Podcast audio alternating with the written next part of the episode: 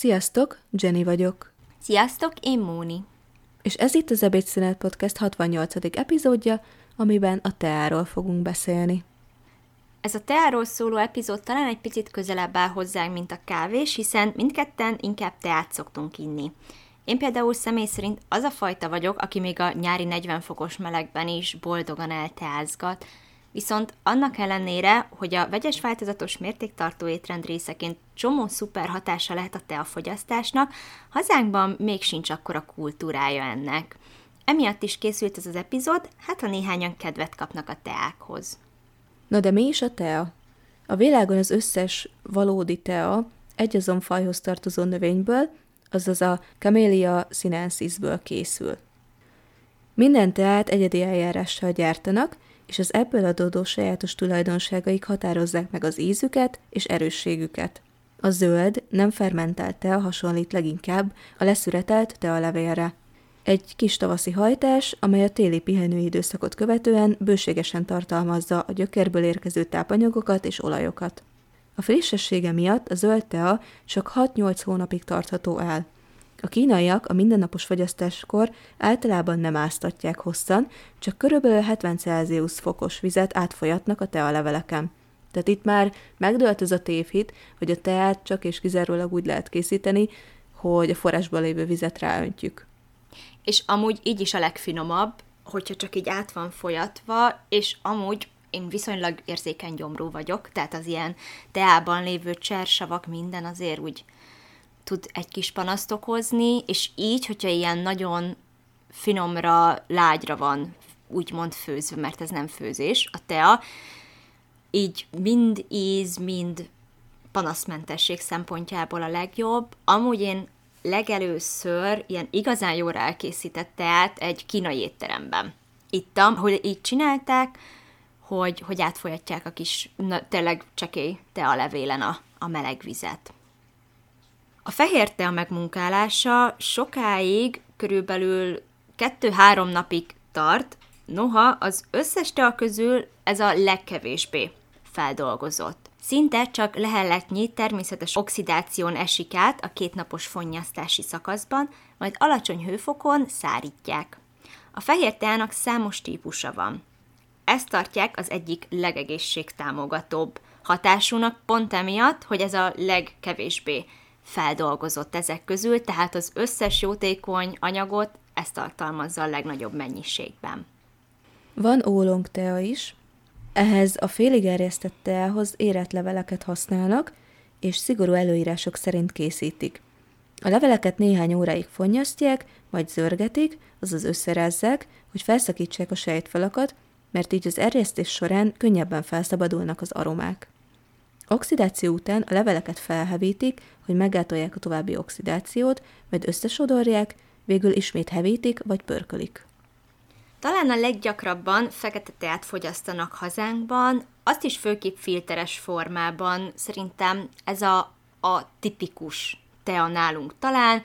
Nagyon gyakran ugye ebből vannak ezek a, leg, ez a sokféle ízesítésű tea, cseresznyés tea, erdei gyümölcsös tea, barackos tea, meg citromos tea ezerféle.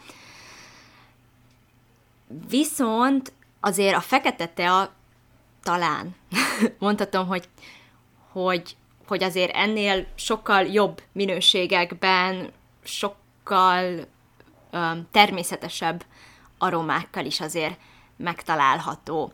Amúgy ez a teafajta teljes erjesztésen megy át, aminek köszönhetően nagyon gazdag aromákban elég erős, jellegzetes íze van.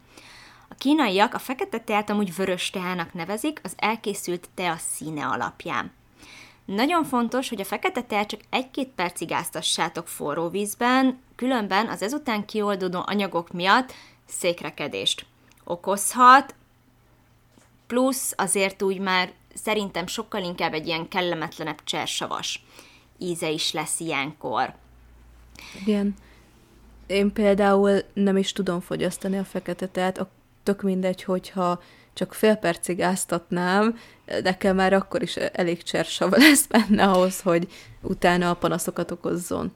Én állanátúr nagyon jól bírom, a, az ilyen jó minőségű szálas fekete teát, viszont a saját magam legnagyobb ellensége vagyok azzal, hogyha néha elfelejtem, és véletlenül égyomorra iszom fekete teát egy kis cukorral, citrommal, mert akkor, a, a, akkor úgy na, na, nagyjából olyan rohanós tudok lenni, mint egy kismama, ilyen gyomorpanaszok szempontjából, úgyhogy igyekszem nem elfelejteni ezt, de valahogy néha itt törlődik az agyamból, hogy nem kéne, nem tudom miért. A sárga teát kis mennyiségben gyártják, így sokkal ritkábban találkozni ezzel. A zöld hasonlóan ezt is koratavasszal készítik, a sárga szín elérése egy speciális eljárásnak köszönhető, friss és finom aroma jellemzi. A múlt század első felében világszerte csak szálas teát fogyasztottak. Az életmód változásával, ahogy a kényelem teret hódított, az ízek és hagyományok, és hát a környezetvédelem rovására is, a teafilter egyszerű használata sokakat elcsábított, és tényleg szerintem még mindig sokszor a leginkább elterjedtebb ez a fogyasztási mód. De azért manapság már nem csak talán a kifinomultabb, de a fogyasztók igyekszenek visszatérni a szálas teákhoz, hanem azért remélem, hogy egyre többen élnek a csomagolásmentes vásárlás lehetőségével is. Én is általában így szoktam venni a teákat, szerencsére van így útbeesve egy csomagolásmentes bolt, ahol nagyon sokféle iszonyat jó illatú, jó minőségű, gyönyörű szálas teákat lehet venni, és akkor ott szépen megyek a kis befőttes üvegeimmel, azokat teleszedem, aztán viszem haza, és tényleg szerintem amúgy külön élmény. Azt a nem porrá zúzolt, darabos, ilyen a filterből is kijövő, ilyen darabkás, a darabkákra gondolok, itt ezek az icipici kis porszerű maradványok helyett szerintem gyönyörűek az ilyen szép szálas teák és valahogy olyan más élmény is fogyasztani. Nekem például anyukám nem is szokta beletenni ilyen fém tartóba például, amiben úgy általában készíteni szoktuk az ilyen szálas teákat, hanem ő csak beleteszi a bögrébe, arra ráteszi a, a, a, a meleg vizet, és annyira gyönyörű látványom, ugye, hogy így szépen kinyílnak a, a tea levelek, úgyhogy érdemes esetleg átváltani ilyen teákra, még ha nem is csomagolásmentes boltban, de azért, hogyha sima üzletekben megveszitek azt, ami egy papírdobozban van, és esetleg az egész tea fű van egy nagyobb zacskóban, azért még az is jobb választás, mint hogy a dobozban is még még kisebb csomagolások vannak, viszont ami lényeges, hogyha filteres tea, azokból is azért van olyan, ami ilyen papírfilterben van, és azt viszont hogyha leszeditek róla a kis madzagot, utána nyugodtan amúgy a papír filterrel együtt be lehet dobni komposztba a teafüvet, úgyhogy ha más nem, akkor legalább ennyit meg lehet tenni. A legenda szerint a teát Szent Nung császár fedezte fel Krisztus előtt 2737-ben. Egy teafa alatt figyelt fel arra, hogy a forró vízzel teli kannába hulló levelek megillatosítják azt. Krisztus után 420-ra a kínai zen buddhista szerzetesek már teaivással összpontosítottak a meditáció során. A kolostorok közelében teacseréket termesztettek, a teából pogácsát préseltek, amit eladtak a helyieknek. Idővel pedig a teafogyasztás napi szokássá vált.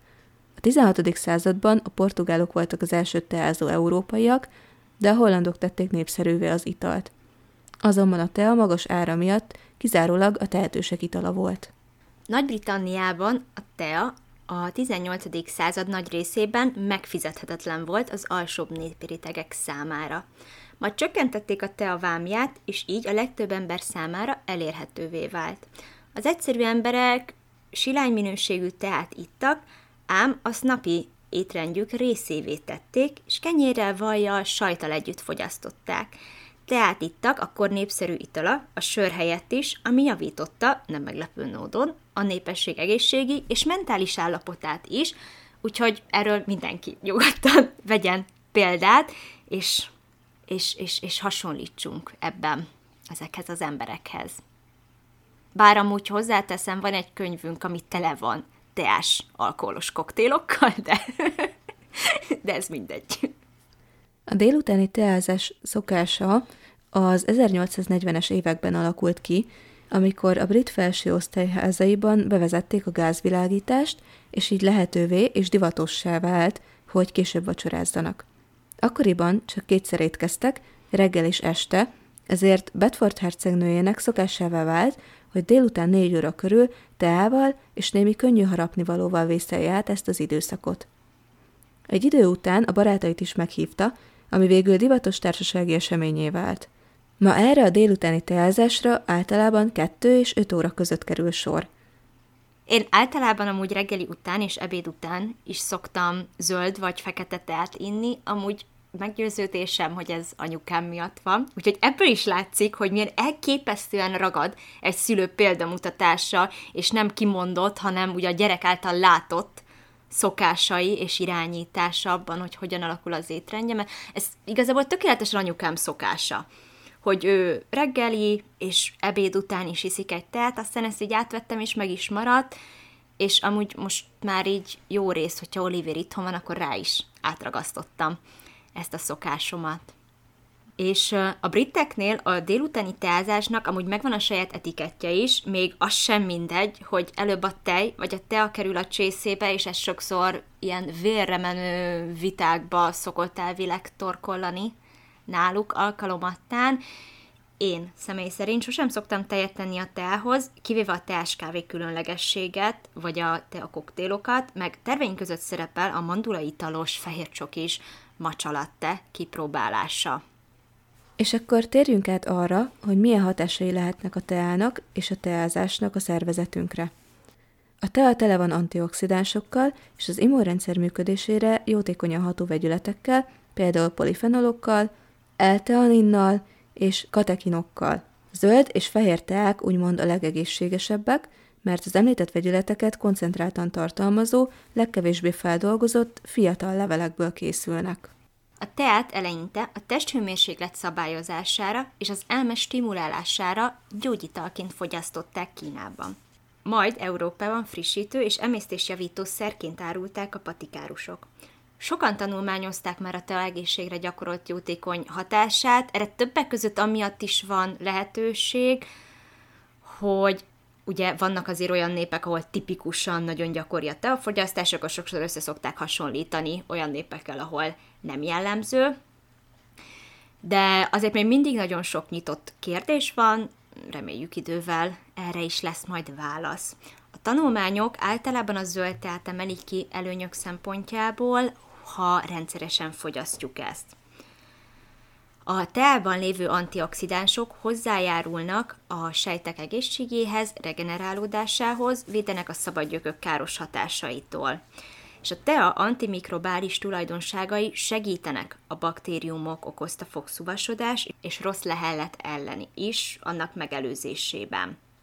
Persze csak akkor, hogyha ugye nem cukorral vagy mézzel fogyasztjuk, hiszen akkor lőttek ennek a hatásnak, és nem fog segíteni. Ezen kívül a teában található fluorid is, aminek a fogak és a csontok megfelelő összetételében is szerepe van. Fluoridot viszont az érettebb fajták, például az ólong készítéséhez szüretelt levelek tartalmazzák, és amúgy itt is látszik az, hogy nem tudunk különbséget tenni, hogy melyik az a tea, az, ami a hiper, szuper és csak azt, hanem itt is az a legjobb, hogy az ember változatosan fogyaszt mindenfélét, mindenféle elkészítési módú teát. A már említett polifenolok csökkentik a degeneratív megbetegedések kockázatát, hiszen az agy tanulásért és emlékezetért felelős részeit védik. A tea polifenoljai a flavonoid antioxidánsok gazdag forrásai, és semlegesíthetik a szabadgyökök toxikus és mutációt fokozó hatásait, ezáltal hozzájárulhatnak a rák megelőzéséhez, gátolhatják a szív- és érrendszeri megbetegedések kialakulását. Az elteanin aminosav pedig fokozza az agy alfa hullám kibocsátását, nyugtatja az elmét, és a koffeinnel együtt hatva éberebbé tesz. Ezen felül a teázás, mint tevékenység is nyugtatóan hathat. A teában amúgy a kávéhoz hasonló mennyiségű koffein van, de a polifenoljai tanninjai szabályozzák és lassítják a koffein kibocsátását, ezért a tea keltette éberségérzet hosszabban kitart. A tealevélben használható koffein mennyisége a felhasznált tea típusától, a víz hőmérsékletétől, az áztatás idejétől és attól is függ, vagy a leveleket az év mely szakaszában születelték. Ha már a szervezetünkre gyakorolt hatások felmerültek, akkor biztos sokatoknak eszébe jutottak az úgynevezett gyógyteák. Ezek gyógyító hatásukért, illetve nyugtató vagy frissítő aromájukért fogyasztott gyógynövény főzetek vagy forrázatok. Hidegen, melegen is fogyaszthatók, a koffeines italok ízletes alternatívái lehetnek. A közhiedelemmel ellentétben viszont nem minden növényből készült melegitalt lehet teának tekinteni. Bár gyógyteaként emlegetjük őket, de mivel nem, a Camellia sinensis növényből készülnek, szigorúan véve nem is teák. Ezek a gyógyteák különféle más növények bizonyos részeiből, kérgéből, szárából, gyökeréből, virágjából, magjából, gyümölcséből vagy leveléből készülnek. A matetea kivételével a gyógyteáknak nincs koffein tartalmuk. A gyógyteák témakör azonban óriási, így ebben az epizódban ezekre most nem térnénk ki részletesen, viszont hogyha érdekel titeket egy ilyen rész is, akkor jelezzétek nyugodtan majd a rész megosztása alatt, aztán valamikor elkészítjük ezt is. És egyébként szeretnénk is ilyen részt készíteni, úgyhogy örülünk, hogyha ezt jelzitek. Főleg, mert én egyébként nagy fogyasztója vagyok ezeknek, és elvileg holnap fog megjönni a rendelésem a Bozsolika Moskertől. Imádom az ő, hát ugye nem tejáikat. Vannak náluk egyébként olyan ö, ö, teák is, amikben van fekete tea, de ugye az előbb említett okok miatt én nem ezeket szoktam rendelni, de én viszont ezekből a, a forrázatokból szoktam minden nap fogyasztani, tehát nekem most már a, a reggeli elengedhetetlen része, és most szeretnék rászokni arra, hogy este is fogyasszak még egy adagot, mert így tudom a napi folyadékbevitelemet is egy picit növelni.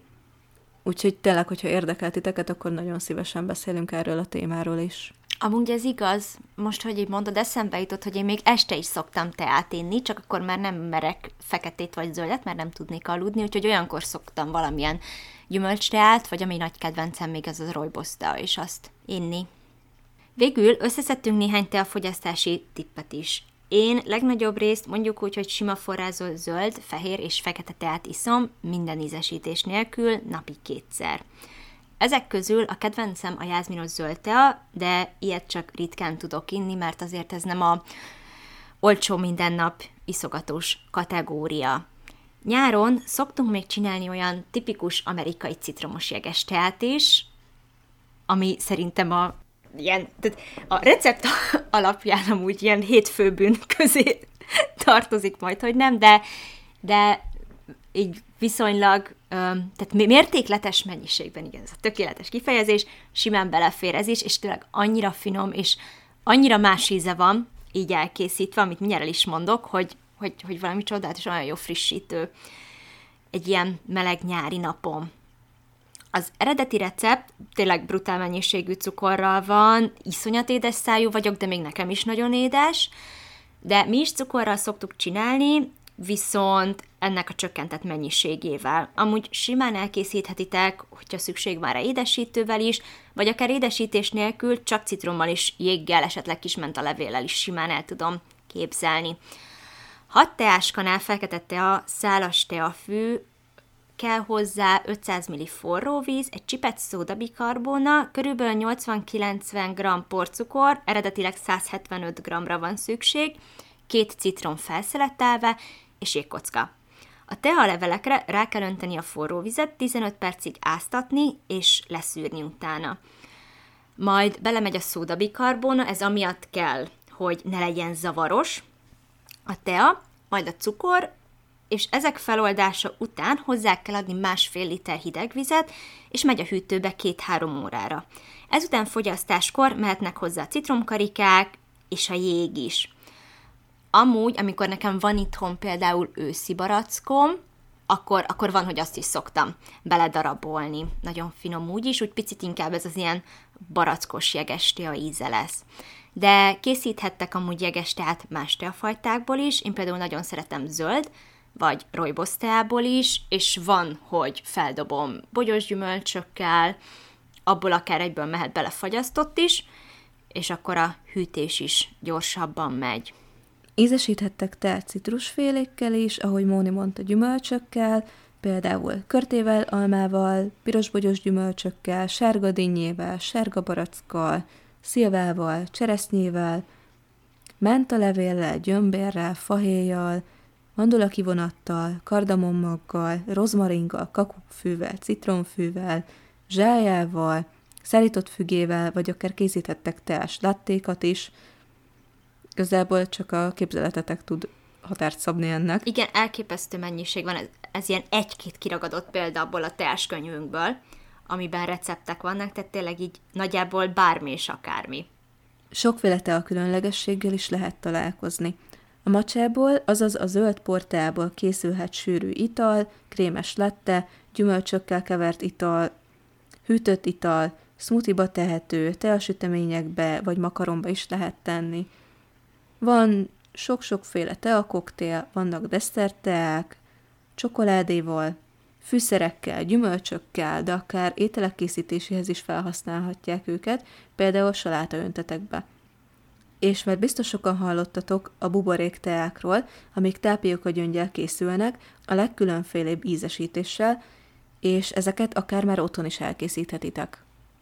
És nem tudom, hogy hányan tudjátok, hogy már Magyarországon is van TEA, a Magyar TEA projekt keretében 2018 óta termesztenek itthon is teát, és én ezzel ö, találkoztam is, mikor a 2019-ben a Margó Fesztiválon volt egy könyvbemutató, Szuna Noéminek a Tea című könyvét mutatták be, és erre eljött Varga Marianna, aki ennek a Magyar Tea projektnek a vezetője, és hozott kóstolót a Magyarországon termett teából.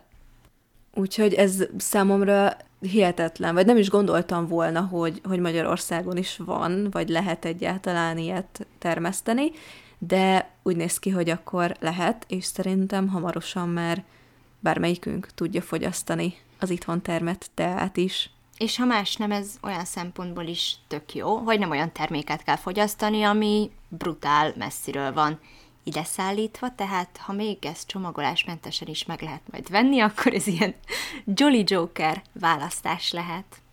Köszönjük szépen, hogy meghallgattatok minket, jöjjenek a szokásos epizód végi tudnivalók. Van egy Facebook csoportunk, az Ebédszünet, ahol még mindig ki van rakva egy poszt arról, hogy szeretnénk felmérni, hogy milyen témák érdekelnek titeket aktuálisan, és akkor ezzel tudtok kommentelni, és ezek alapján fogjuk majd összeállítani a következő epizódoknak a tematikáját.